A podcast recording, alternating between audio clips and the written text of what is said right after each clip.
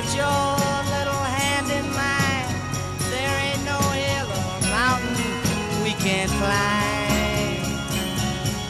Babe, I got you, babe. I got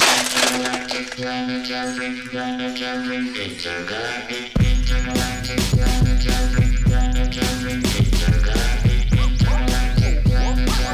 Vous êtes sur Radio Canus en 2.2, la plus rebelle des radios, et c'est le 82e congrès de futurologie, émission de science-fiction proposée par l'équipe de programmation du festival Les Intergalactiques. Et ça fait un petit bout de temps qu'on n'est pas venu, d'où euh, techniquement là ça a été à peu près n'importe quoi pendant euh, 30 secondes, j'en suis vraiment désolé.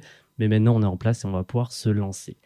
Et pour ce retour euh, là sur cette nouvelle saison d'émission, j'ai le plaisir, et c'est vraiment, c'est vraiment un super beau retour, puisque euh, en lien avec le CNRS, le Planétarium de Vaux-en-Velin et RSA Cosmos, nous allons parler de la prochaine conférence immersive qui se déroulera le 10 octobre prochain. Et pour ce faire, je reçois deux personnes, deux invités, avec Damien Devienne, chercheur au laboratoire biométrie et biologie évolutive, et ainsi que Alex Hendrix. Alors, c'est juste écrit artiste. Oui, oui, oui. Bonjour. Et bonjour. à tous les deux et bienvenue sur l'antenne de Radio Canu. Merci. Euh, comment, par quoi commencer? Tout simplement, vous présenter. Alors, je vais comment bah, faut toujours en choisir un. On va Ouais. commencer par Damien. Euh, bah, je m'appelle Damien, je suis Mhm. donc chercheur au CNRS, euh, au laboratoire de biométrie et biologie évolutive, comme tu viens de le dire. Euh, voilà, donc je travaille euh, sur l'évolution des espèces. J'essaye de comprendre par euh, des approches surtout théoriques la façon dont les espèces évoluent dans le temps. Comment est-ce qu'elles ont évolué depuis euh, 3,8 milliards d'années pour nous amener aujourd'hui avec toute cette diversité qu'on connaît. Voilà, rapidement. Très bien. Et donc, Alex, artiste? Oui, oui, artiste. euh, artiste C'est difficile à chaque fois d'arriver à, résumer en peu de mots ce qu'on fait, ce qu'on pense et, dans la direction dans, laquelle on est. Mais euh, une bonne partie de, mon travail consiste à en effet étudier des sujets scientifiques auprès des chercheurs pour euh, d'abord comprendre ce qui se fait et après éventuellement imaginer des, des façons de le vivre, de le représenter euh, artistique. Voilà. On peut C'est- débattre de ce que Ce n'est artistique ce n'est pas la première fois que tu fais ça, du coup. Non, en essence, non. D'accord. Et donc là, le, la- le rendu artistique que tu vas faire pour ce 10 octobre prochain, c'est donc une projection sous le dôme du planétarium de Vaux-en-Velin. La salle immersive, comme on l'appelle. Oui, exactement. Oui. C'est- C'est un dôme de planétarium. Et euh, le, le projet en lui-même n'est pas a priori artistique. Mhm. Euh, simplement, mon but est d'accompagner Damien dans la réalisation de cette conférence. Damien a un contenu scientifique, un, un propos à apporter. Et mon idée, c'est de l'aider à réaliser euh, cette conférence euh, par la construction de cette conférence, l'utilisation des données de recherche qu'il peut avoir pour les mettre en image sous planétarium et aussi de faire composer une musique spécifiquement pour, pour l'événement. Voilà, donc euh, globalement, moi je suis venu en disant, bah moi je, rêverais que euh, sur cette voûte de planétarium, euh, on puisse projeter euh, une représentation de tous les liens de parenté entre toutes les espèces qui vivent aujourd'hui, donc un arbre de la vie, un arbre du vivant. Et je suis venu avec cette idée-là, avec aussi une représentation de l'arbre que moi j'avais fabriqué en deux dimensions sur un, par ordinateur. Et puis euh, j'ai filé ça à Alex et je lui ai dit, bah alors, euh, allez, on y va. C'est vrai que la salle immersive et le dôme du planétarium se prêtent tout à fait à cette euh, Ouais. représentation. Oui, oui, mais ce que moi j'avais pas anticipé, c'est que euh, il y a un travail énorme en fait pour transformer, transformer un, un- un objet sur un ordinateur lambda en un objet projeté sur une voûte. Et C'était un gros travail en fait. Finalement, on a découvert un peu tous les deux euh, Oui, oui, l'ampleur du travail, je crois. Oui, tout à fait. C'est la première conférence, donc il y a pas mal de, de plâtre à essuyer Oui. techniquement. Euh, et aussi, euh, voilà, il y a un nouveau système qui est en train d'être mis en place, donc il y a, il y a un apprentissage qui doit se faire là-dessus. Mais on a réussi. Mais on a réussi, on a réussi. Et puis, euh, bon, l'essence du travail est quand même toujours, euh, est toujours possible parce que tu as des données en 3D. Mhm. Et c'est vrai que le, le planétarium euh, est une, la, voûte du dôme est une très belle surface de projection pour les objets en 3D. C'est un lieu qui permet l'immersion de là 150 personnes en même temps pour vivre une même expérience. Euh, contrairement par exemple à des dispositifs immersifs comme la réalité virtuelle où c'est à chaque fois unipersonnel. Là, on a euh, voilà, une jauge de 150 personnes qui peuvent vivre, vivre la recherche euh, en même temps, euh, selon la, scénographie qu'on aura choisie. Et ça fait donc, ça vous a pris combien de temps à vous à, attaquer ce projet, le coordonner, le mettre en pratique? Ça fait combien de temps que vous êtes dessus? Euh, Je Damien Quelques mois. Après, avec des périodes plus, plus, plus denses et des périodes moins denses. Les, périodes les plus denses, finalement, ça a été là récemment. Alex est venu dans mon labo pendant une semaine, assis à côté de moi, et puis on a pu pas mal échanger, travailler ensemble, vraiment finaliser toute la, toute la fabrication de tous les objets projetés. Mais euh, après, ça a commencé quand Je sais plus, au mois de décembre dernier. Ah, même. Enfin, les premières ah, réunions, ah les premières discussions, je pense, ça, ça a quasiment euh, neuf mois, quoi.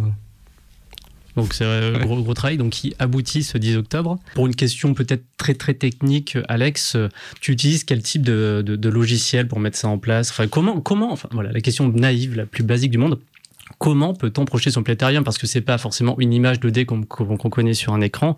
Elle doit forcément s'exporter un peu à droite et dans des angles un peu étonnants. Comment, comment ça se passe? Exact. Euh, là, en l'occurrence, le logiciel que j'utilise pour euh, ce projet et pour euh, d'autres créations, c'est un logiciel qui s'appelle Unity, Unity 3D, qui ah est une sorte de moteur de jeu vidéo avec plein de possibilités différentes. Ça, ça permet d'imaginer en fait en 3D et de le voir, et ça peut s'exporter sur différents formats.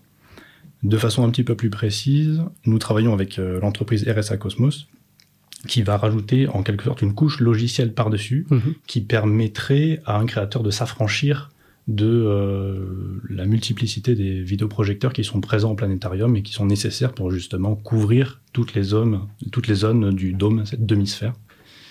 Donc euh, il y a ce, voilà, ce logiciel Unity et il y a cette surcouche logicielle en plus. Donc RSA Cosmos, c'est qu'on s'est marqué sur la communication, certainement la, structure que je connais le moins. Elle fait quoi cette structure? C'est essentiellement Alors je ne sais pas du tout tout ce qu'ils font, mais j'ai interagi sur, sur l'un de leurs produits qui s'appelle euh, Freedom et qui euh, permet à des développeurs ou des créateurs, éventuellement a posteriori des artistes, de, euh, de proposer un contenu qui va directement s'intégrer euh, sous le format DOM c'est quelque chose qui est assez récent en, mhm. développement et en croissance. Oui, parce qu'on connaissait surtout les films qui a été fait exprès pour le planétarium, qu'on a tous, enfin j'imagine autour de cette table, pardon, visionnés, euh, et qui sont bah, toujours très passionnants. Ouais, mais c'est ça qui est sympa dans ce projet, c'est que justement, c'est projeter autre, autre, chose que des étoiles euh, sur cette voûte et voilà, emmener les gens dans un, un autre espace complètement différent. Là, en l'occurrence, l'espace de la, de la diversité. Euh, euh, des espèces. Donc c'est ça qui est, qui est, sympa, je pense. Et, et d'ailleurs, j'ai l'impression que c'est un peu une volonté des planétariums aujourd'hui d'essayer de, projeter autre chose que uniquement des explorations mmh. spatiales. Et voilà, on a, on a visité le planétarium il y a quelques, quelques mois, avant l'été, et puis ils nous avaient projeté pour nous montrer, par exemple, c'était quoi? C'était la nef de Notre-Dame qui avait été modélisée en 3D euh, quelques, quelques mois ou années avant l'incendie. Et donc on s'est promené comme ça dans le planétarium, dans la nef de Notre-Dame, c'était génial. Voilà, donc en fait c'est un super endroit pour voir autre chose aussi, et c'est super de pouvoir utiliser ça comme ça, je trouve. Voilà, donc c'est ça, ça qui est excitant euh, au début aussi. Oui, puis le Planétarium qui a vraiment développé son exposition permanente et les mhm. expositions temporaires aussi. Enfin, c'est un très bel espace. Mhm. Avec le festival, on a travaillé quelques fois avec eux, on a eu cette chance, sur notamment les Yuri's Night euh, qu'on mhm. organisait tous les deux ans, qui était un événement autour de l'exploration spatiale et on a fait plein de trucs très très différents, des ateliers. Enfin, on a testé plein plein de concepts et c'est vraiment une équipe euh, de passionnés et passionnante, hein, vraiment. Ouais, tout à fait. Tout à fait. Euh, et euh, au jour le jour, par exemple, euh, Damien, ce, travail que tu fais autour de l'évolution des espèces, corrige-moi bien sûr, je ah de faire de, pas mal de, raccourcis. or, ce qui va se passer ce, 10 octobre, qu'est-ce que, en quoi consiste ton travail sont... Désolé, c'est vraiment une question. c'est une question générale. Au général de ouf. mais vraiment. Bah, c'est pour partir un peu en vulgarisation. Ouais, ta question est terminée là. Oui, c'est bon, c'est bon, tout à fait. Euh, écoute, euh, c'est toujours difficile euh, d'expliquer ce qu'on fait parce que parce que finalement, quand on l'explique à des gens qui qui sont pas du tout dans le domaine, on se rend compte qu'en fait, on fait des choses assez quand même tête d'épingle parfois. en tout cas, moi, ce que ce que je fais principalement, ce qui m'intéresse beaucoup en ce moment, en tout cas, c'est d'essayer de savoir si on pourrait trouver une technique, une méthode pour euh, détecter ou s'intéresser à des espèces qu'on ne connaît pas, soit parce qu'elles sont inconnues, soit parce qu'elles sont éteintes. Et en fait, ça, c'est la majorité des espèces. Hein. On sait qu'aujourd'hui, on connaît à peu près 2,5 millions d'espèces qui vivent sur Terre, mais on pense qu'il y en a entre 100 millions et 1000 milliards. C'est ça l'estimation de nombre d'espèces qui vivent sur Terre aujourd'hui, parce qu'on inclut tous les micro-organismes, euh, etc. Et donc cette diversité énorme, en fait, elle peut laisser des traces, pas forcément des fossiles, elle peut laisser des fossiles, hein, on connaît les, fossiles chez les mammifères et tout ça, mais ça peut aussi laisser des traces chez les espèces qu'on connaît, en laissant des petits morceaux d'ADN, des petits morceaux de génome traînés chez ces espèces qu'on observe aujourd'hui. Et donc mon travail, c'est d'essayer de trouver chez des espèces qu'on observe aujourd'hui des morceaux d'ADN qui ont appartenu à des espèces qu'on ne connaît plus, ou qu'on ne connaît pas, et de pouvoir détecter cette diversité inconnue. Voilà, ça, c'est ce qui m'excite euh, pas mal en ce moment. Est-ce que j'ai été clair? Ah, C'est passionnant. c'est ultra passionnant. Voilà. Hum, et, euh, tu travailles donc dans un laboratoire, et donc c'est vraiment l'objectif de tout ça, c'est l'objectif de ce laboratoire en particulier? Non, ça c'est mon objectif à moi et puis quelques collègues. L'objectif du laboratoire est beaucoup, beaucoup plus large. Mhm. Pardon. Euh, c'est un, un, laboratoire où il y a des gens qui travaillent en écologie, qui travaillent euh, en santé, en, en, évolution, mais de, voilà, avec plein d'approches différentes. Il y a beaucoup de choses. Moi, je suis dans une équipe qui travaille sur la biologie évolutive, mais plus avec des approches euh, qu'on appelle phylogénétiques. Donc on essaye de reconstruire l'histoire évolutive des espèces. Euh, et nous, on, travaille surtout beaucoup sur des méthodes, développement de méthodes pour reconstruire cette histoire évolutive. Donc ça, c'est si j'essaye un peu de, de, voir où moi je me situe, c'est plutôt là-dedans. Voilà. Est-ce que tu as lu le livre Évolution de Stephen Baxter? De Baxter. Ouais, Stephen Baxter, qui est un auteur de science-fiction euh, britannique, toujours vivant, qui est assez euh, que j'aime beaucoup. C'est un, c'est le type de d'auteur en fait qui va faire du sense of wonder, c'est-à-dire qui va vraiment élargir les spectres, les loupes de temps, de euh, de temps, de tout en fait, etc. pour donner vraiment des dimensions cosmologiques ou universelles, enfin de l'univers, pas universel genre de, notre terme, mais universel dans le sens large du terme. il a écrit en 2008, si je dis pas de bêtises, Évolution. Et du coup, c'est une fiction. Mhm. Mhm. Mais l'objectif de ce livre, c'était tout simplement de retracer l'histoire de, ben, de, de quand on était des mammifères qui mangions des crottes des dinosaures, à euh, même un futur. Là, il part en science-fiction sur la fin, etc. En imaginant justement tout le tout cet arbre des vivants, en suivant l'homme en fait. Et ça, il y a forcément des ellipses assez encore plus énormes que Kubrick de 60 millions 60 millions d'années, etc.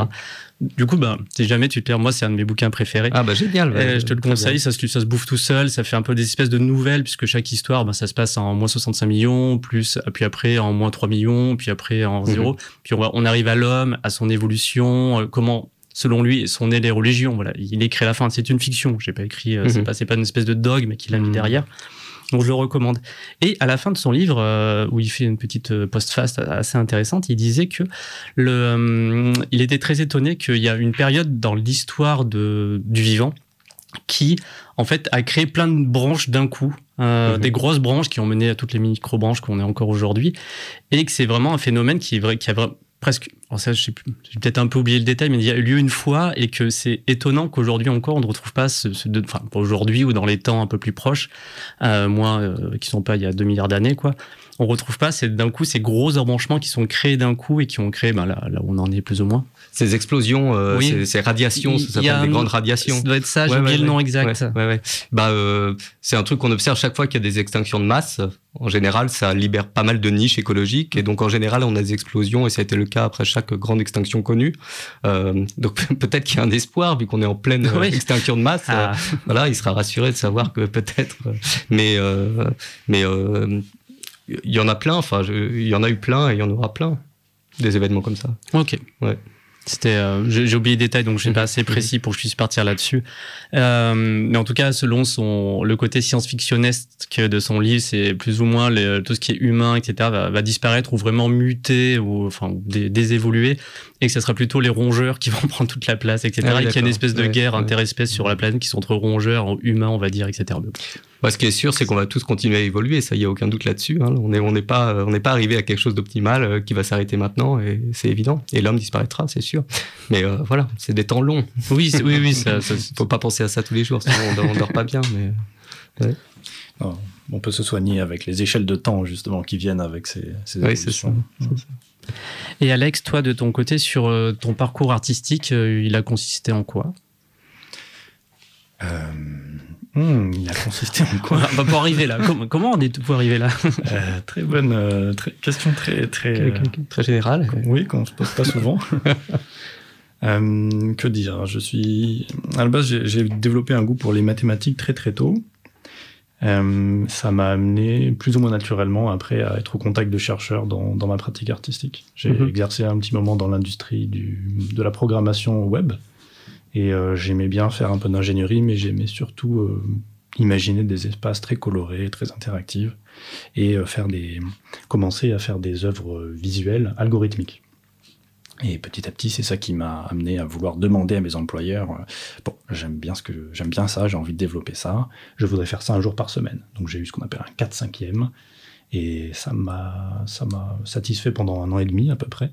Et puis là, je me suis lancé euh, dans une grande transition, qui était aussi le nom d'une œuvre en réalité virtuelle à l'époque, Transition. J'ai découvert la 3D et j'ai découvert que je pouvais jouer non plus avec des centaines de particules, qui étaient, euh, disons, la limite technique de mon système à l'époque, mais des milliers et après des millions de particules dans l'espace. Et c'est là où est né un projet euh, assez fondateur pour ma, on va dire, ma, mon parcours artistique avec le laboratoire de physique de l'ENS de Lyon. J'ai rencontré un chercheur en turbulence, Michael Bourgoin, et ça a donné lieu à tout un tas d'ébullitions d'idées, une résidence de six semaines euh, au laboratoire. Je ne savais pas du tout ce que c'était une résidence, je ne connaissais pas du tout milieu artistique. Et euh, voilà, en, sont nés huit tableaux algorithmiques, une œuvre de réalité virtuelle qui est encore présentée euh, aujourd'hui, d'ailleurs cette année à la Fête de la Science plusieurs fois, à Confluence et à l'ENS aussi à côté. Et une application web et d'autres petites choses. Et ça a lancé un peu une série de projets comme ça. Et bah, évidemment, après, comme tout artiste, on, on déploie au fur et à mesure du temps des, des curiosités, des rencontres. On est un peu bouleversé parfois par certaines choses et on explore des choses. Donc, euh, c'est pas c'est pas quelque chose de linéaire. hein. C'est quelque chose justement avec des branches et des, des, des cataclysmes, des, des évolutions et des réflexions aussi.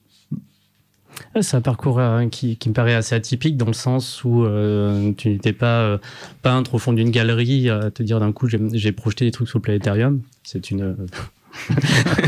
C'est un raccourci. Mais euh, oui, donc tu as, tu as une formation très technique à la base. Oui, oui, oui. Mhm. Enfin, ce qui- L'un n'empêche pas l'autre. Je suis pas en train de faire des, des, de polariser euh, de. euh, Non, c'est vrai, mais Mhm. c'est un point intéressant. Donc, j'ai une formation d'ingénieur, euh, un peu locale, puisque j'ai été formé à l'école centrale de Lyon en partie. Et hum, finalement, c'est des, j'ai acquis, bon, l'école, l'école centrale de Lyon nous apprend à faire beaucoup de choses, c'est généraliste. Donc, ça me permet de discuter et de comprendre pas mal la recherche, mine de rien, de façon de base. On peut dire que j'ai peut-être un niveau, euh, après, avec le temps, ça régresse un peu, mais de, euh, un peu de fin de lycée, peut-être classe préparatoire. Ça me permet de discuter, ça me permet aussi d'être euh, d'être un petit peu euh, au courant techniquement sur la modalité de création des œuvres si elles font intervenir de l'informatique, par exemple, de la programmation. Autrement, ma culture artistique part de pas grand-chose et du coup, elle se fait non pas dans une école, mais elle se fait dans le quotidien, elle se fait dans les rencontres, elle se fait dans les musées, dans les événements. Et donc, voilà, j'ai pas de formation artistique, Oui, académique, genre a priori. beaux-arts, etc. Pour- pour Voilà, les- c'est- c'est exactement. c'est ce que j'aurais pu m'imaginer euh, initialement, donc ce qui n'est pas vrai. bon, bah, j'ai passé, j'ai posé la, la- la question, euh, la question PMU du, du jour. Alors, que penses-tu des IA génératives d'images actuelles? Euh, C'est une bonne question. Oui, mais ça, ça peut être assez clivant du coup. C'est, on, ça, Ah du coup, ouais. ça peut se transformer dans, des, dans des, des- des guerres d'opinion. Mais là, non, la bien. discussion reste ouverte de ouf. Faisons la guerre philosophique. euh, c'est comme ça que ça marche. Tu, c'est la question adressée à moi ou à... Ah, tous les Non, deux, non, vous pouvez prendre chacun votre parole sur la question, la parole sur la question. Bah, moi, j'ai, moi, j'ai, une, moi, j'ai un, un avis, mais qui est, euh, qui est simplement, je trouve ça extraordinaire. C'est-à-dire que moi, je me suis amusé à jouer avec, à mettre des petites phrases et voir apparaître l'image. Et je trouve ça, euh, je- euh, d'un point de vue, euh, euh, comment dire, euh, éthique, philosophique, euh, bon, ça peut me questionner de, de fabriquer des, images de cette façon-là et du devenir de ces images, de ce que ça permet finalement de pouvoir trafiquer à ce point-là des choses. Et voilà. Mais euh, d'un point de vue un peu naïf, je trouve ça euh, hallucinant qu'on ait réussi à créer euh, des outils qui soient capables de faire ça. Je, je trouve ça, je trouve ça assez beau en soi d'un point de vue euh, scientifique, quoi. Voilà, technique. C'est bien parce que je vais apporter un avis un peu contrasté par Ah, mais c'est parfait, on est là pour ça. Il y a une forme d'émer- d'émerveillement. J'ai des, des copains artistes qui font des choses très très belles avec ça. Euh, je, personnellement, je me retiens de l'utiliser parce que je sais que ça consomme beaucoup d'énergie à, à créer ces programmes à la fabrication. Euh, ça nécessite une absorption d'une quantité de données euh, faramineuse. Et après, à la génération des images, selon la qualité, ça, ça a aussi un coût énergétique. Donc, euh, pour l'instant, j'ai le luxe de pouvoir regarder les copains faire. Euh, deuxième chose, c'est évidemment un sujet de société qu'on a vu à peu près partout. Euh, ça n'a pas pu nous laisser indifférents en tant qu'artistes, et je pense que chacun absorbe un petit peu cette mode à sa façon. Et hum, hum, personnellement, suite au confinement, à cette arrivée-là, il y a pas mal de choses qui m'ont poussé un petit peu dans mes retranchements profonds.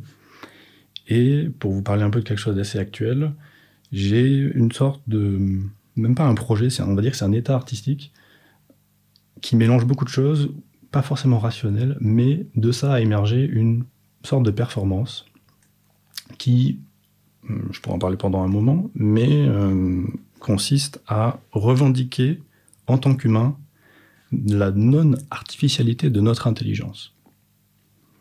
Par une certaine mise en scène et par un jeu où c'est moi qui suis la machine, je deviens algorithme, je fais moi-même du machine learning et je fais du calcul mental sur scène pendant plusieurs heures devant une machine qui est capable de faire ce calcul mental en une milliseconde, même sur le téléphone, Euh, c'est quelque chose de très simple, mais elle ne sait pas ce que ça veut dire en fait, justement. Elle n'a pas la possibilité de faire du sens humain tous les nombres qu'elle traite par milliards à la seconde. C'est une sorte de message. C'est assez déroutant pour moi parce que c'est un petit peu politique. Et hum, c'est, je sais pas trop quoi en faire pour l'instant. Il y a ce côté, quand je travaille dans les sciences, où il y a un petit peu d'émerveillement, il y a beaucoup de choses belles qui se font dans la recherche. Et il y a quelque chose de profond qui revendique un petit peu des choses, et je me questionne beaucoup, vous l'aurez compris, sur la place des nombres dans la société, la place des chiffres. Y compris en sciences, mais pas uniquement. Mais donc, un des trucs qui te jette quand tu dis ça, c'est aussi le terme de intelligence artificielle qui te dérange parce que tu as l'impression qu'on l'oppose à une forme d'intelligence humaine et tout ça. Moi, je, moi, enfin, moi, j'utilise des outils d'intelligence, enfin, on développe même des réseaux de neurones pour faire des choses dans nos domaines euh, de recherche. Quand on sait un petit peu comment ça marche, euh, bon, ça devient moins euh, intelligent euh, d'une certaine manière parce que finalement, je veux dire, Tout à fait. ouais. c'est, quand, quand on comprend un peu le dessous du truc, c'est, c'est pas euh, c'est pas extraordinaire à comprendre, voilà. Mhm. Euh, mais euh, mais c'est intéressant comme point de vue. Ouais. Oui, on est victime de la terminologie intelligence. Oui, oui, exactement. ouais, artificielle. ouais, ouais. Oui, c'est des, je sais plus, c'est le vrai terme, c'est génération d'images. euh, je sais plus comment, je sais plus, je sais plus exactement comment ça s'appelle. Et, euh, et par rapport à ce que tu décris, Alex, moi, ça, ça rappelle, et puis même euh, tous les deux, Damien, les, euh, on se trouve sur la question des, de la chambre chinoise. J'ai oublié qui a théorisé ça, en fait, me disant qu'en fait, la chambre chinoise, alors, pareil, ça marche toujours très bien quand je fais ça de mémoire ou comme vous avez pu le constater. Euh, la chambre chinoise, en fait, c'est juste qu'en fait, on donne des données, c'est-à-dire c'est un, comme un être humain dans une chambre, chine- dans une chambre chinoise. Bon, bah, les Chinois, j'ai oublié pourquoi exactement, mais à qui on donne en fait, on, à montrer des choses qui va pouvoir intelliger, euh, non, lui montrer des caractères chinois qui va pour ce, qu'il va pouvoir communiquer, mais il comprend pas vraiment ce que veulent dire ces caractères. Il a juste compris qu'on peut communiquer avec et qu'il les utilise comme des outils. Et c'est-à-dire qu'il a pas une compréhension profonde de qui lui donne quoi, etc. et qui fait ce qu'on lui file. C'est vraiment la vulgarisation. les gens connaissent ça derrière, ils vont faire ouais, ça passe 10 sur 20 quoi. Mais c'est oui, ça ça ça m'a fait penser en tout cas à cette Ouais. euh, à ce concept-là. Mm. Bien sûr, oui. Ça, ça m'évoque une forme de vide que la machine pourrait avoir de façon intrinsèque, que justement l'humain n'aurait pas. Et il faudrait justement le, le réaffirmer. D'autres artistes à Lyon diraient que non, on est fait de vide, basé sur des principes un petit peu de, de mécanique quantique. Mais bon, ça dépend des échelles. hein. Chacun a un petit peu sa façon de voir le monde et c'est ça qui est intéressant. Et après, je reviens sur ce que tu dis sur euh, l'impact environnemental de ces outils-là. Euh, je, suis- complètement d'accord, c'est complètement catastrophique. Mais est-ce que toi, du coup, ça te pose pas des questions sur ta pratique aussi au quotidien? Parce que tu, tu utilises des logiciels euh, gourmands pour faire des milliards de particules qui se baladent. J'imagine ça, ça, ça consomme un peu, peut-être beaucoup moins qu'un. Exactement. Voilà. Et ça doit. Ouais, oui, oui, oui, c'est quelque, quelque chose, qui, est chose de- très, qui me questionne beaucoup et je suis dans des environnements où il y a beaucoup, je vois beaucoup de technologies autour de moi, il y a beaucoup de consommation Mm. électrique et bien sûr euh, il y a des démarches qu'on peut avoir qui revient finalement à quantifier la, con- la, la consommation électrique d'une installation ou d'une œuvre. Euh, c'est vrai que c'est cette conscience écologique qui, augmente et je suis absolument un, un bébé par rapport à d'autres qui ont théorisé ça ou, ou été éduqués là-dedans euh, dans mon entourage, mais ça amène à ça amène à réfléchir. Ouais. Et, et je, voilà, je- j'en suis venu à faire du dessin euh, Mhm. comme forme artistique parce que peut-être ça consomme un peu moins et depuis un ou deux ans et sous l'influence aussi d'une personne très proche, je, je fais aussi du dessin. J'ai commencé à faire une fresque qui consomme juste l'énergie d'un corps humain, euh, d'un cerveau et d'un pinceau. Mais bon, c'est c'est assez exploratoire. Ouais. Euh, et ben si on revenait sur la, la conférence de, ce- de 10, euh, 10 octobre, excusez-moi, donc je le rappelle, au planétarium de Vaux-en-Velin, est-ce qu'il y en a d'autres qui sont en cours ou prévus? Ou si vous le savez Ouais, Oui, Vas-y. quatre conférences sont prévues sur l'année sur la- ouais. 2023-2024. Mhm. Euh, J'ai plus les dates en tête, mais il me semble qu'on est sur du mois de. Alors pour la, pour la seconde, ça c'est le 2 décembre, avec un chercheur qui s'appelle Daniel Jost, euh, au laboratoire de biologie et de modélisation de la cellule. Est-ce que. Ouais, c'est bon. Pas mal. C'est pas facile. Tout ça de tête. hein. Euh, ouais, les acronymes, il, faut, il faut y aller. Et, euh, donc ça, ça sera la, la seconde conférence, euh, qui est bientôt, mine de rien. Et il y en aura une aussi en mars et une autre en juin, et là, les dates précises m'échappent. Mais euh, ce sera sur la même modalité, la même... euh, Et ce sont quatre personnes qui étudient la biologie. Et je crois que c'est un hasard euh, cette année, mais Ouais, c'est thématique biologique. c'est ça. ouais. Et en fait, Alex va travailler sur les quatre. C'est ça Alors les deux premières, c'est certain. Ah, les deux autres, suivantes, c'est encore en discussion. D'accord. Euh, pop, pop, pop. Ah, Serais-je à courte question Si Vous parlez bien, vous avez, mais vous, avez, vous avez cassé toutes mes questions. Ah, on, répond, on répond trop vite, c'est ça? Non, vous répondez très Ah bien. bon, ça va. Très bien, on va chanter. alors. On peut mettre une petite musique si vous le souhaitez. Ah oui. Est-ce que vous avez envie qu'on passe un, un morceau qui vous ferait plaisir? Alors, Le problème, c'est que vous êtes deux, du coup, il va falloir vous entendre très rapidement, que moi, je ne fasse pas de bêtises en faisant exploser les oreilles. Non, je suis bon, putain. C'est un peu, c'est un peu l'enfer technique, là, mais ils ont fait, ils ont fait des changements sur, le, sur la table que, que je n'ai pas vu venir. Une envie en particulier, Non, on va Damien pas te Wallace. laisser choisir, non Moi ouais. Ça, c'est Moi, vrai, moi, je tiens quand même à dire que Damien est musicien. Ah, Et, euh, vous je allez sais pas s'il y a coincer. des archives. Non, non, Vas-y, je, Damien, je suis plus musicien. Euh, Qu'est-ce qu'on pourrait mettre? Là, c'est bien. hein. non, je vais pas mettre un truc que j'écoute. Hmm. Que j'ai. Non, peut-être ça. Euh, un truc en lien avec la biologie. Waouh. Ou, euh, Qu'est-ce que... Bah, tu avais travaillé avec un compositeur qui avait mis en son. Oui, c'est euh, vrai, tiens, ça, le son. du vivant. euh, Il y, a, il y a- il y a eu un projet de sonification de l'arbre du vivant. Oui, Ouais. c'est- la question, euh, euh, j'y ai même pas pensé, mais Ouais. oui, du coup, euh, euh, donc, euh, quand ça va se passer concrètement Donc, Ouais. Damien, toi, tu vas être sur scène à, à parler des images qui passent derrière, ou c'est juste une mise en scène euh, sonore et, euh, visuelle qui va Ah être non, non, non. Alors, c'est- une conférence, donc moi, je Ouais. vais parler Mhm. et, euh, et je vais faire euh, défiler euh, des choses sur la voûte qui ont été préparées par Alex. Donc, j'aurai une petite télécommande qu'Alex a entièrement, enfin, une, une application téléphone qu'Alex a entièrement codée qui me permet de passer. À la, à la- à la vue suivante, c'est des vues successives, mais il y a des Mhm. transitions entre chaque vue. Donc, on, on verra l'arbre du vivant immense comme ça, puis à un moment, on plongera dedans complètement, puis on ira voir quelques branches pour expliquer des choses sur les liens de parenté entre quelques espèces qu'on connaît. Et puis ensuite, on pourra faire apparaître des choses, disparaître des choses. Voilà. Et donc, ce sera une conférence, sauf qu'au lieu d'avoir des, des diapos euh, successifs comme on a euh, classiquement, là, ce sera euh, bah, sur la voûte et avec euh, beaucoup de, ouais, de transitions et de, de quelque chose de très immersif. euh, Ça va être extrêmement immersif. Et donc c'est ça d'ailleurs tout le, tout- toute la difficulté de la préparation, c'est que moi quand je fais des, des séminaires ou des conférences d'habitude, bah, je prépare moi-même mes petites diapos et puis jusqu'à la veille, euh, je change l'ordre, euh, je mets un petit truc nouveau, je voilà. Là je peux pas parce que c'est pas moi qui, qui maîtrise mes diapos et que chaque changement en fait c'est euh, des heures de travail pour Alex. Donc euh, là on s'est fixé sur quelque chose qui normalement euh, va plus bouger. Oui. Et- Mais donc c'est un travail très particulier en fait de, de- voilà de devoir préparer une, une, une conférence sans avoir complètement la main sur sur ce qu'on va voir. Donc c'est une une co-construction mais c'est très intéressant n'empêche à, à, à faire. Et donc là je suis au stade là on est à, à 10 12 jours du de la date où euh, donc tout est fixé en termes visuels. Et maintenant, mon propos à moi doit, euh, alors, je l'ai- je l'ai préparé globalement, mais il doit euh, s'adapter correctement. il y a un rythme qu'il va falloir euh, Ouais. Et si je me rends compte que, que, que c'est dans le mauvais ordre, je peux pas changer. C'est... Encore le, moment de parler à Alex à l'antenne de. Oui, alors en fait, non, la troisième, on va changer ça. non, le storyboard. Le storyboard. non, non, mais euh, ça, ça, va être, ça va vraiment être super.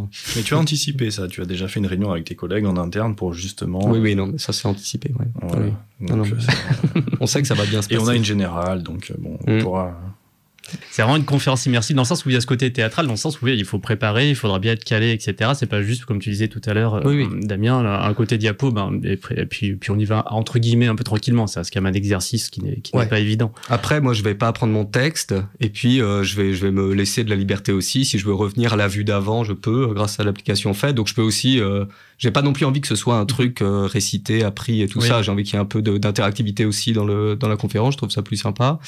Et puis dans le côté immersif, il y a effectivement aussi le côté musical, c'est-à-dire qu'il y a un, collègue, de, un ami d'Alex qui a, qui a écrit euh, trois musiques, quatre musiques mhm. pour euh, pour l'occasion. Donc euh, donc il y aura aussi une ambiance musicale parce qu'apparemment faire une conférence dans un planétarium, s'il n'y a pas d'ambiance musicale, c'est un peu particulier, c'est un peu vide, c'est ça.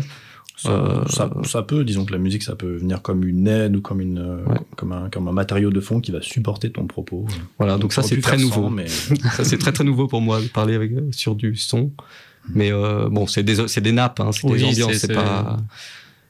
Oui, c'est des musiques peu expressives, c'est toi l'expression. Voilà. Mais c'est un petit peu un show, oui, en effet.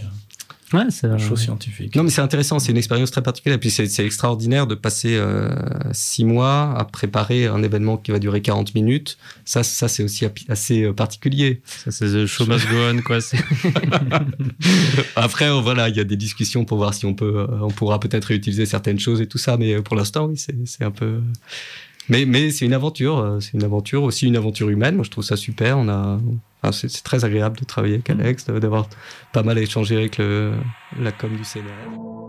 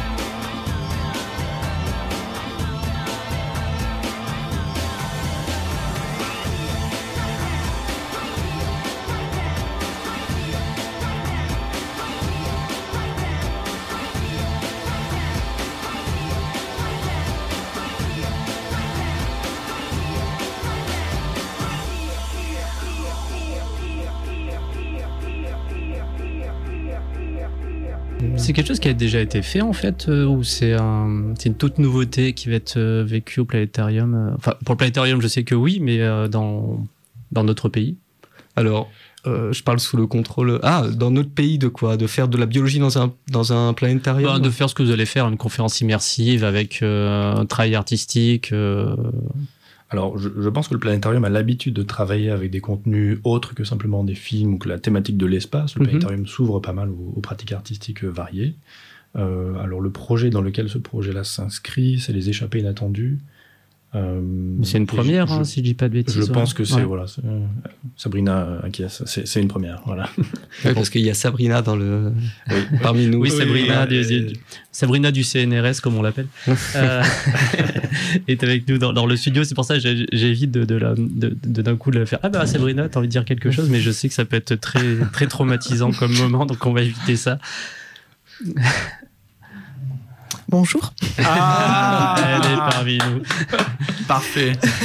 Et donc oui, c'est une première. Euh, dans le cadre des échappées inattendues, on va proposer euh, au Planétarium de Vangin cette conférence immersive et on aimerait, euh, en fonction des disponibilités et des possibilités, euh, le proposer, la proposer également dans d'autres planétariums, peut-être euh, en région Auvergne-Rhône-Alpes ou d'autres planétariums en France. Mhm. Voilà, là pour le moment, euh, on est encore en train de se questionner, on attend la première et après on verra, euh, selon les possibilités, si on peut proposer cette conférence ailleurs. euh, voilà. Oui, parce que c'est quelque chose, par exemple, bah, du coup, euh, à tous les trois, si euh, bah, après toi, euh, Alex, ton travail sera fait plus ou moins, mais, c'est quelque chose qui pourra s'exporter, du genre, euh, bah, Damien, demain tu vas à Paris, il faut que tu fasses de nouveau sous le planétarium de Paris une conférence de la même chose. C'est quelque chose qui pourra. qui Ah, pourra bah, moi, je serais, ouais. moi, je serais ravi. Ouais. Clairement, ouais, ouais. Bah oui, parce que le, après le temps, le temps passé, l'investissement, oui, si on arrive à rentabiliser ça, sauf si, sauf si euh, c'est la catastrophe. euh, Non, non, je plaisante. Bah, déjà, c'est gratuit, c'est sur inscription. Donc, Oui. c'est, enfin, Ouais, je dis pas que c'est un gros frein non plus euh, ultime, etc. Euh, mais c'est voilà, bah, on va Mm. déjà au moins le rappeler à l'antenne. C'est voilà, c'est une conférence euh, qui se passe donc le 10 octobre au Planétarium et qui sera gratuite. Mais par contre, il faut s'inscrire sur le site web du CNRS. Voilà, il y a un petit formulaire qui est aussi sur le site euh, du festival Les Intergalactiques. On l'a mis sous l'article pour, pour rediriger si vous êtes intéressé pour, pour venir. Très bien. Et pour revenir sur les deux autres conf- les trois autres conférences qui auront lieu, donc la prochaine, comme tu l'as dit, Alex, elle aura lieu le 2 décembre avec Daniel Jost, en- toujours en biologie. Et les deux autres, euh, la troisième aura lieu pendant la semaine du cerveau, le 21 mars. On aura un chercheur qui nous parlera bah, du cerveau. Et la dernière, euh, la seule femme de cette, euh, cette saison, euh, nous proposera un voyage le long de pétales ou de pétunia. Voilà. Le 1er juin, dans le cadre d'un événement aussi, les rendez-vous au jardin. Voilà. Super. Ça, ça fait un, ça fait un super programme. Ouais, ouais. Euh, Est-ce qu'on a quelque chose? Ben, Tant que tu es là, Sabrina, on va, on va, on va complètement en profiter. Est-ce qu'il y a des choses que j'aurais oublié de dire sur les infos euh, pratiques ou quoi que ce soit à mettre en avant? Non, je pense que tu as tout dit. Je pense que j'ai fait un peu le tour, mais on Euh, ne sait voilà, jamais si, s'il y avait. euh, si les personnes sont intéressées, qu'elles n'hésitent pas à, à s'inscrire et à venir voir cette euh, première conférence qui euh, sera, euh, je le pense, euh, vraiment super. Mhm, sûrement. Donc voilà, mais ça va bien se passer d'ailleurs du monde. Et euh, euh, question Damien, retournons vers la biologie évolutive. Euh, D'un point de vue choix artistique, du coup, quel, tu parlais tout à l'heure ben, qu'il fallait choisir des embranchements. Tu dis ben, sur quoi tu t'es appuyé pour dire tiens, j'ai plutôt partir sur cet embranchement-là, sur cette déclinaison, déclinaison-là, pardon, pour, euh, pour ce travail. Alors, euh, moi, j'ai fait un choix euh, plus, euh, plus général, c'est-à-dire je me suis dit, j'aimerais bien montrer aux gens euh, l'arbre du vivant en entier. Donc, on ne le connaît pas, l'arbre du vivant en entier. hein. Ce- C'est un arbre théorique qui, euh, qui, qui, qui, qui montrerait tous les liens de parenté entre toutes les espèces qui existent aujourd'hui et toutes les espèces qui ont existé. Donc, c'est un arbre euh, gigantesque. Et donc, on s'est amusé avec un étudiant, la Vendry du Chemin, il y a quelques années, à faire une simulation informatique pour euh, fabriquer cet arbre théorique immense. Et donc cet arbre, ce qu'il a de particulier, c'est qu'il contient toutes les espèces euh, vivant aujourd'hui. Et il contient aussi toutes les espèces éteintes. Et donc on peut différencier les branches qui, qui connectent les espèces vivantes et les branches qui connectent les espèces éteintes. Et on se rend compte en fait de toute cette diversité euh, inconnue. Ça permet de la visualiser vraiment.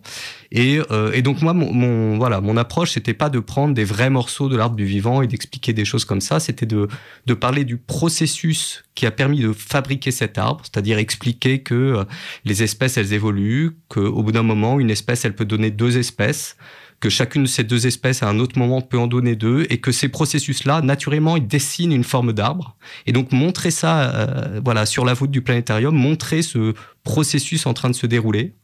Et ensuite expliquer que à partir de toutes les espèces qu'on observe aujourd'hui, on peut essayer d'inférer ce processus, donc reconstruire cet arbre voilà, donc, donc essayer d'aller dans les deux sens, le, sens du temps et puis le sens euh, euh, inverse du temps, qui est le sens, euh, qui est ce qu'on fait dans les laboratoires, c'est-à-dire essayer de, reconstruire l'histoire évolutive des espèces à partir de ce qu'on observe aujourd'hui, en se disant, bah, si deux espèces se ressemblent, c'est sûrement qu'elles ont un ancêtre commun qui est récent.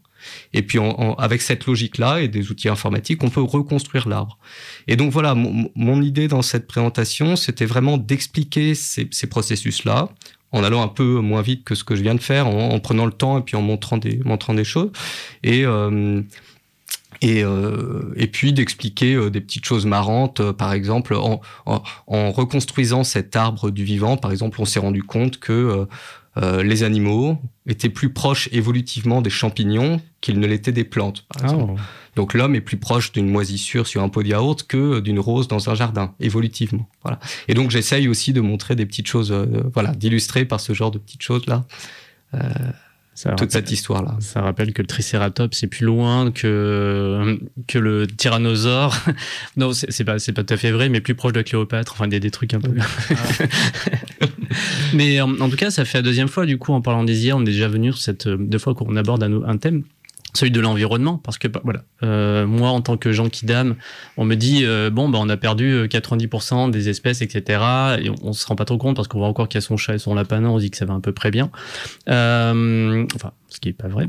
Et, euh, et du coup là, est-ce que lors de cette projection, cette euh, conférence immersive, est-ce que c'est quelque chose qui va être qui est de visualisable? Parce que c'est vrai qu'on on, nous donne souvent des titres qui nous font, ben voilà, on a perdu tant d'espèces, il y a tant d'espèces qui disparaissent chaque jour ou chaque année, chaque semaine, et euh, on est on est dans l'incapacité de se le figurer. Mm-hmm. Parce que ben voilà forcément c'est le problème de l'être humain c'est que ben on voit à peu près que ça ben ça tient encore donc bon ben ça va et euh, on les voit pas littéralement disparaître Est-ce que voilà, l'arbre mis en place euh, peut donner une conscience écologique un peu forte, Alors, un peu plus forte? euh, C'est une très bonne question. Alors, euh, c'est pas le l'angle qui a été choisi là, parce que je m'intéresse à des temps assez longs, c'est-à-dire que ce que je présente, c'est 3,8 milliards d'années euh, d'évolution. Euh, donc c'est vrai qu'on est à des échelles de temps qui sont assez différentes. Ce que j'essaye par contre de mettre en évidence, enfin je crois, c'est que euh, j'essaye de remettre l'homme à sa juste place dans cette histoire-là, c'est-à-dire que l'homme, c'est une petite branche terminale d'une histoire évolutive qui a duré 3,8 milliards d'années, et c'est une branche terminale au même titre que n'importe quelle bactérie, n'importe quel arché, n'importe quel champignon, n'importe quelle plante. Donc j'essaye plutôt de remettre l'homme à sa place, c'est-à-dire euh, vraiment un petit accident de l'évolution qui est arrivé à un moment et puis qui est encore là aujourd'hui, mais qui sera plus là. Et, et justement, ça peut permettre aussi de mettre un peu en regard euh, la différence entre la place réelle de l'homme en termes de d'entité euh, évolutive euh, versus l'impact qu'il a sur l'ensemble de la diversité, qui est énorme. Et ça, c'est assez étonnant, je trouve. Je pense qu'on s'en on s'en rendra compte euh, à ce moment-là. Je trouve que c'est intéressant, quoi. C'est cette petite chose-là qui est arrivée par hasard, nous, et ben en fait, on est capable de complètement détruire le reste. Euh, et le reste, c'est quand même le résultat de 3,8 milliards d'années euh, d'évolution. C'est pas rien, quoi. Je pense qu'il y a une forme de responsabilité à, à, à pas foutre ça en l'air, quoi, quelque part. Et sortir de l'anthropocentrisme. Euh, mmh. encore une fois, de toute façon, on arrête. Enfin, l'être humain a la fois cette, enfin, a plein de défauts. Du coup, bah, tout détruire et a cette qualité de capter de plus en plus avec la science qu'en fait, bah, il est vraiment au, milieu de rien du tout. Mmh. Et c'est voilà, c'est juste une réflexion euh, mmh. qui, n'a pas forcément, qui pose pas forcément une question. Ouais. Sur les extinctions, il me semble qu'on voit sur l'arbre une période d'extinction. D'ailleurs, tu en parles dans la conférence. Il y a un moment où les branches s'arrêtent. Euh, ça, ça, correspond, je crois, à une extinction. Tu, tu me confirmes? Oui. Je sais pas de quoi tu parles, mais euh, tout à fait. Oui, dans, dans l'arbre, tu veux dire Oui, oui, dans, oui, oui, dans, dans, dans, la structure de l'arbre, on voit une sorte de trou à un endroit. Ah, oui, absolument. C'est une extinction de masse. Oui, oui, absolument. Ouais, on, les, on, les, on les représente. Ouais. ouais.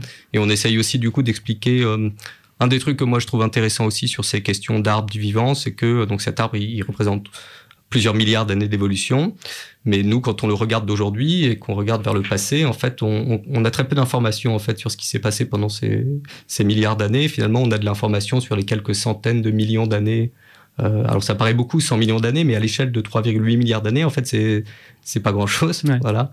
Et du coup, j'essaye aussi de montrer ça, quoi, que l'extinction des, des, dinosaures, là, la crise crétacé-tertiaire, euh, 65 millions d'années, c'est vraiment hier à l'échelle de, de, la vie. Et donc, j'essaye un peu aussi de redonner des, des, échelles comme ça, de, des échelles de temps. Ouais. Et, euh, et, toi, du coup, bah, même si on, a déjà évoqué un peu ça, mais est-ce que c'est une dernière réflexion? Comment tu as, Alex, tu as pu travailler ça aussi pour, peut-être rendre ces impressions-là? Voilà. C'est une question un peu large, encore une fois, j'en suis désolé. Mais euh, est-ce que tu as fait travailler artistiquement sur des, euh, sur des données ou sur de la mise, la mise en avant particulière par rapport à, ces questions-là? Hmm.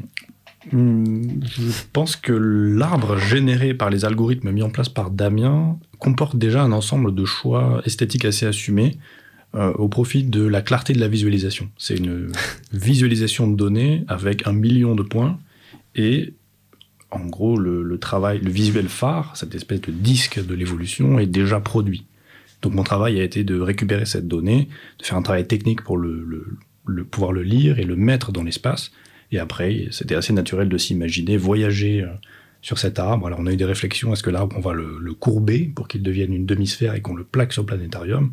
Mais euh, pour utiliser de façon plus pertinente euh, l'outil, on s'est dit que c'était mieux d'aller à l'intérieur, de faire des travelling, de voyager dessus. Mhm. Et c'est ça qu'on va voir.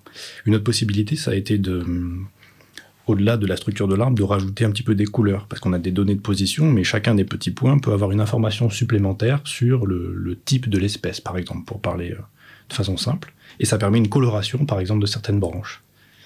Donc ça fait partie des, paramètres avec lesquels on peut jouer sur l'arbre, on peut afficher ou désafficher les espèces éteintes. Et ça, c'est des paramètres avec lesquels Damien pourra jouer en direct euh, pendant la conférence. Et donc, ce que, ce que dit Alex, c'est qu'il a, il a eu moins de liberté qu'il aurait pu en avoir parce que je suis venu avec un objet déjà euh, euh, assez, conséquent. Euh, avec lequel moi je me sentais à l'aise euh, voilà, de, de, de, présenter des choses. Donc c'est vrai que tu n'as pas eu toute la liberté que tu aurais pu euh, peut-être, mais bon, il aurait fallu beaucoup plus de temps aussi. Donc c'est la nature du projet, je pense que c'est un projet qui par essence porte plus sur la une data vise, une visualisation mhm. de données issue du fruit vraiment de la recherche, les données que manipulent les chercheurs. C'est pas un projet qui a une naissance artistique mhm. par-dessus. On a pu travailler un petit peu la, réalisation globale, mhm. y mettre une musique un petit peu cohérente, y choisir une esthétique, forcément qui transpire parce que c'est moi qui, le, qui fais les visuels. Mais c'est pas, il n'y a pas une, une naissance artistique. On trouve peut-être dans l'écran de chargement un objet euh, artistique, voilà, juste avant que tu parles, tu le connais cet objet. Euh, et j'ai pu aussi explorer moi-même un peu les algorithmes de d'occupation d'espace, ce que je t'ai envoyé euh, mhm. récemment, euh, qui ont des vertus exploratoires plus que. Voilà, on les verra peut-être pas pendant la conf ou peut-être que si, je sais pas. Mais, ouais, voilà, c'est un projet qui est, qui est vraiment plus de visualisation de données, on va dire à 90% et artistique ou du moins esthétique à faible dose. Quoi. D'accord. Faible dose, mais il y a quand même. C'est quand même satisfaisant. Oui, et puis il y a tout ce qui est travelling, tout ce qui est mouvement et tout ça que, que tu as fait voilà, entièrement. et qui... C'est une forme de mise en scène aussi qui a mis en place. Enfin, ouais. ouais, ouais.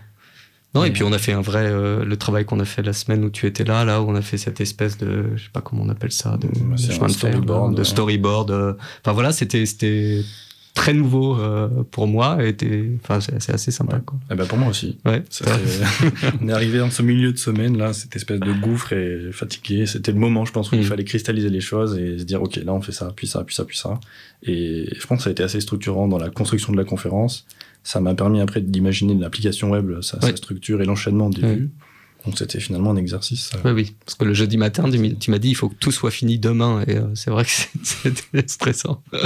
Mais voilà, donc le, résultat, euh, le résultat vaut le coup parce que c'est vraiment super. Quoi. Mm.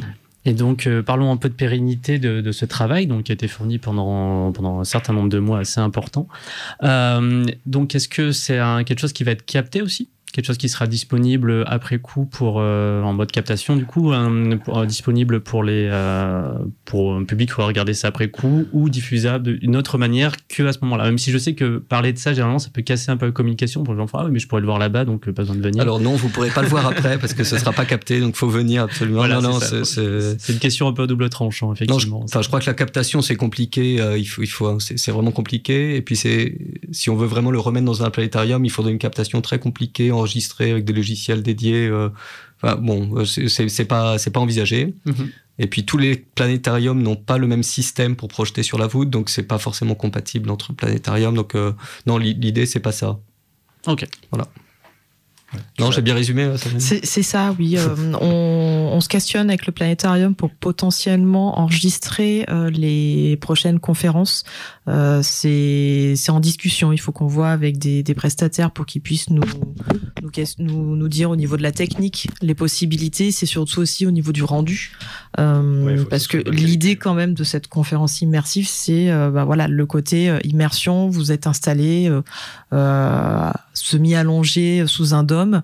Euh, être devant son, son PC, euh, le rendu sera totalement différent.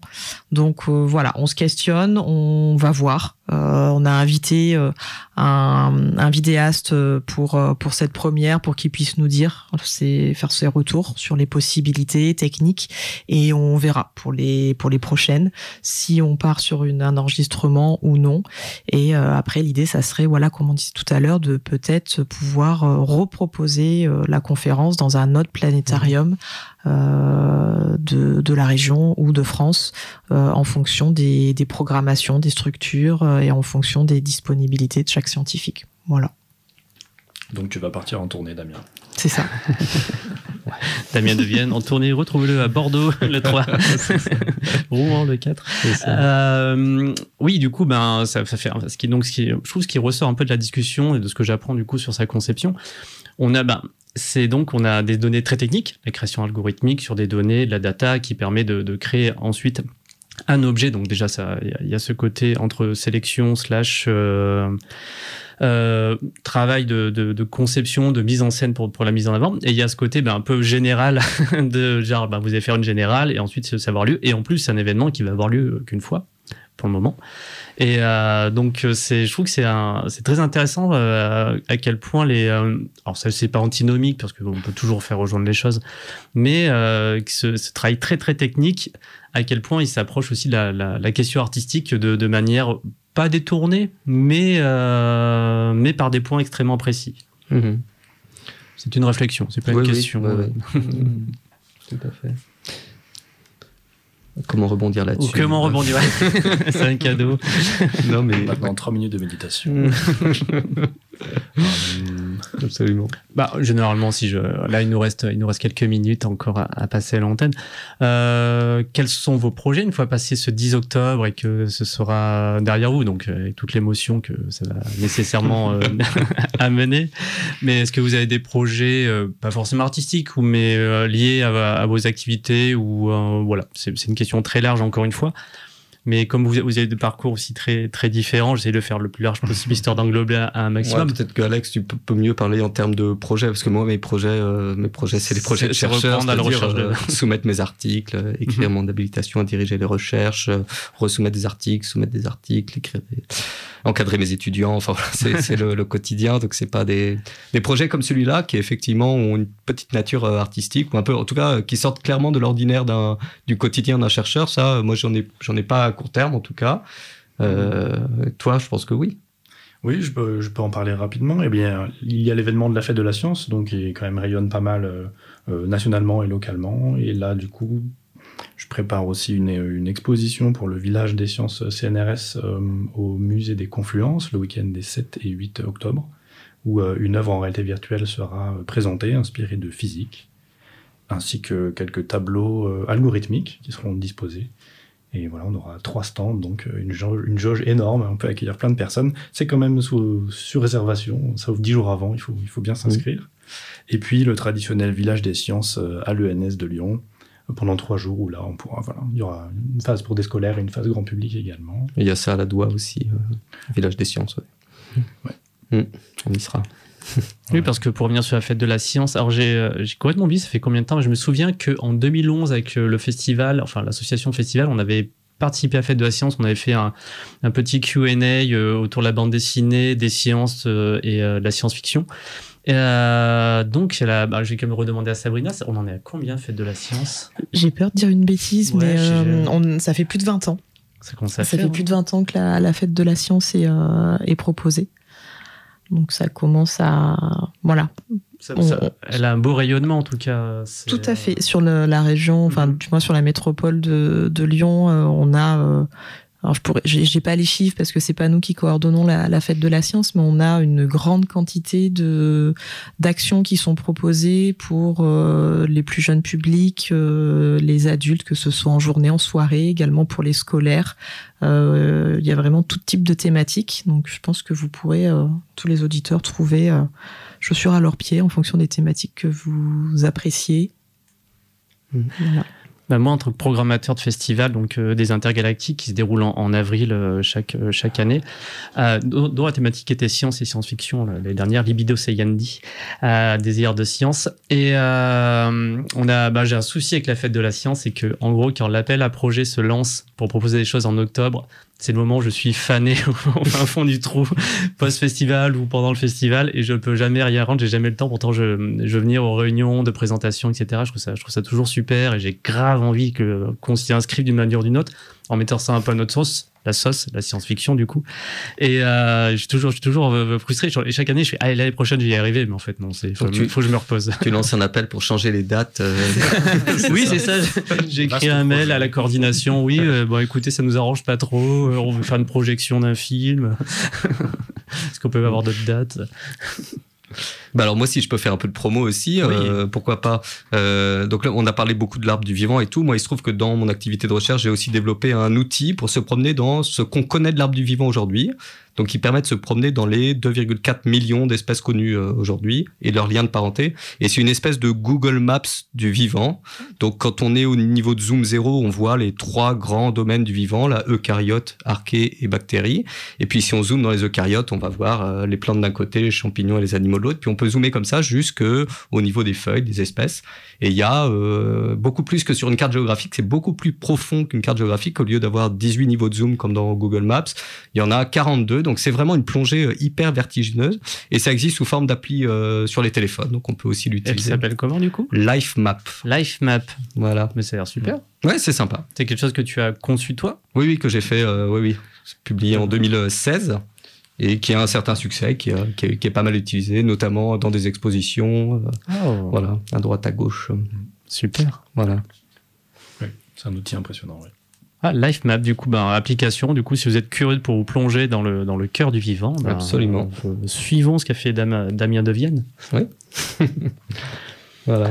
Eh ben, écoutez, euh, on se donne rendez-vous le 10 octobre prochain au planétarium de Vaux-en-Velin. Je regarde l'heure, je regarde l'heure qui est en bas à 19h, entrée libre sur inscription. Donc, les liens sont disponibles sur le site du CNRS, du planétarium, même des intergalactiques. Voilà, très facile à trouver. Donc, je pense que si vous tapez, pardon, les échappées inattendues euh, sur Google, vous trouverez ça assez rapidement.